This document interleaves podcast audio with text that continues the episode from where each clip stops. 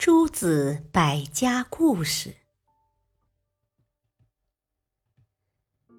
庄惠之变。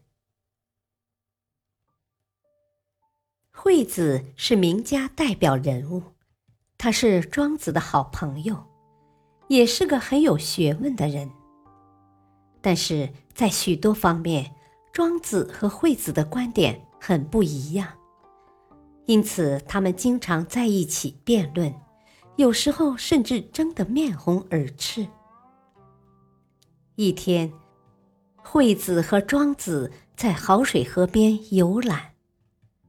庄子看着水中自由自在游泳的小鱼，不由得赞叹一声：“鱼儿悠闲地在水中嬉戏，它们真快乐呀。”惠子不以为然地说：“你又不是鱼，怎么知道鱼的快乐呢？”庄子立刻反驳：“你又不是我，怎么知道我不知道鱼的快乐呢？”我不是你，当然不知道你的心思；你不是鱼，因此也不会知道鱼的心思。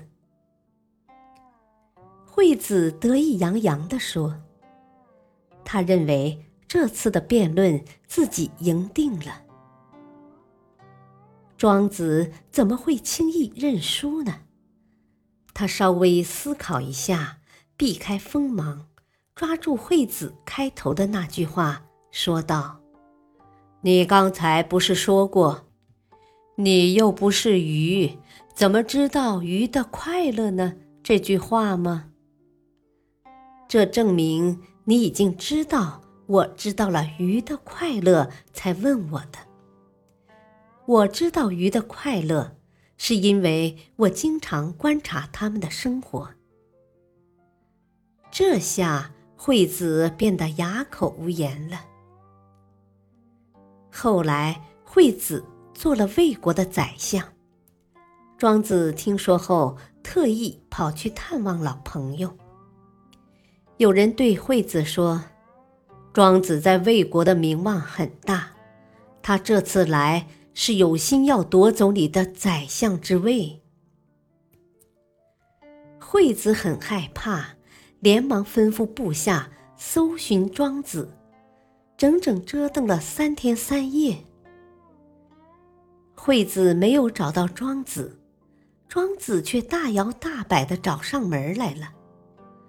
庄子一看到惠子，便说：“南方有一种很像凤凰的鸟，这种鸟只会在梧桐树上栖息，只吃竹子的果实，只喝甜美的泉水。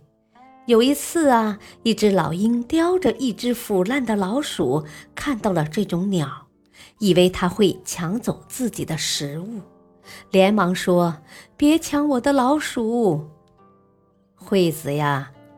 你说这只老鹰是多么荒唐呀！”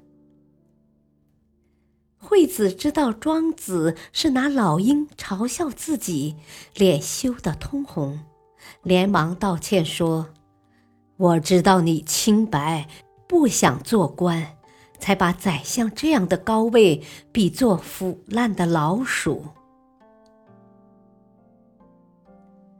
感谢收听，下期播讲《骨盆儿歌》，